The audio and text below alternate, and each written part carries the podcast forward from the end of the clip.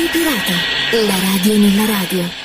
E un altro sito, un altro blog, questa volta molto interessante, mi è capitato tra le mani durante le mie ricerche, memorie di radio punto wordpress punto com, che raccoglie delle interessanti testimonianze sul connubio esistente tra Livorno e la radio e un'interessante rassegna sulle radio locali storiche. Purtroppo sembra tutto fermo al duemiladodici, compresa una pagina Facebook che è linkata al blog, ma questo insomma poco importa perché le informazioni sono davvero interessanti, eh, di cose radiose ce ne sono parecchie, come ad esempio il rapporto tra Guglielmo Marconi e Livorno. Tutti noi, racconta questo blog, dobbiamo qualcosa al padre delle trasmissioni radio, Guglielmo Marconi, ma qualcosa forse Marconi deve a, a Livorno, dove vi trascorse un periodo della sua adolescenza ed incontrò nel milleottocentonovantuno il famoso professor Vincenzo Rosa, insegnante al celebre liceo classico Niccolini, che lo introdusse agli studi sull'elettricità e sul magnetismo, di cui era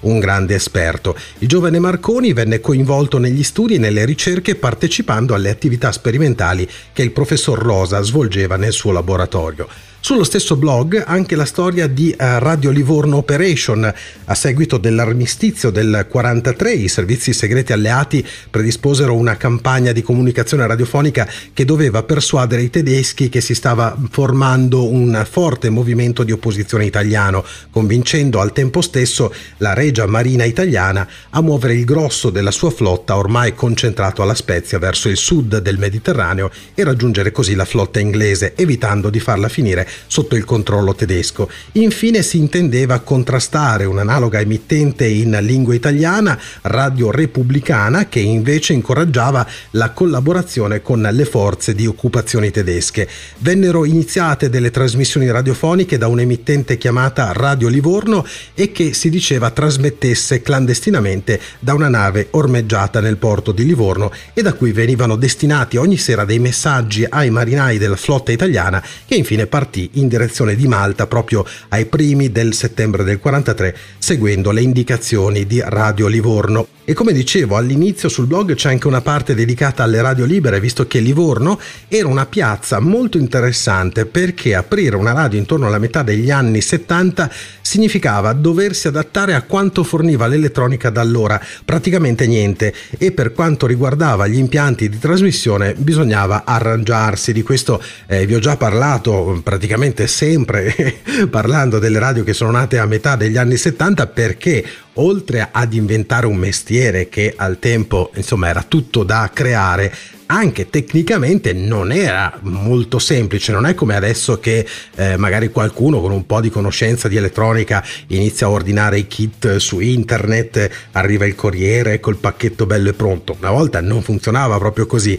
Eh, tuttavia eh, Livorno risolse il problema e molti dei pionieri della radiofonia indipendente nazionale, eh, grazie ai rivenditori di residuati militari, molti dei quali si trovavano e si trovano tuttora nella zona di Piazza venti settembre, il famoso eh, mercatino americano, eh, potevano andare a trovare delle eh, apparecchiature da sistemare o comunque da modificare all'uopo. Il fenomeno delle radio libere eh, dette modo di utilizzare appunto dei trasmettitori F M da campo americani, per lo più dei Collins a valvole da qualche decina di watt, su cui si basò la cosiddetta alta frequenza delle prime radio libere d'Italia. Molto interessante che questo blog eh, vada a sottolineare appunto questa situazione, quella del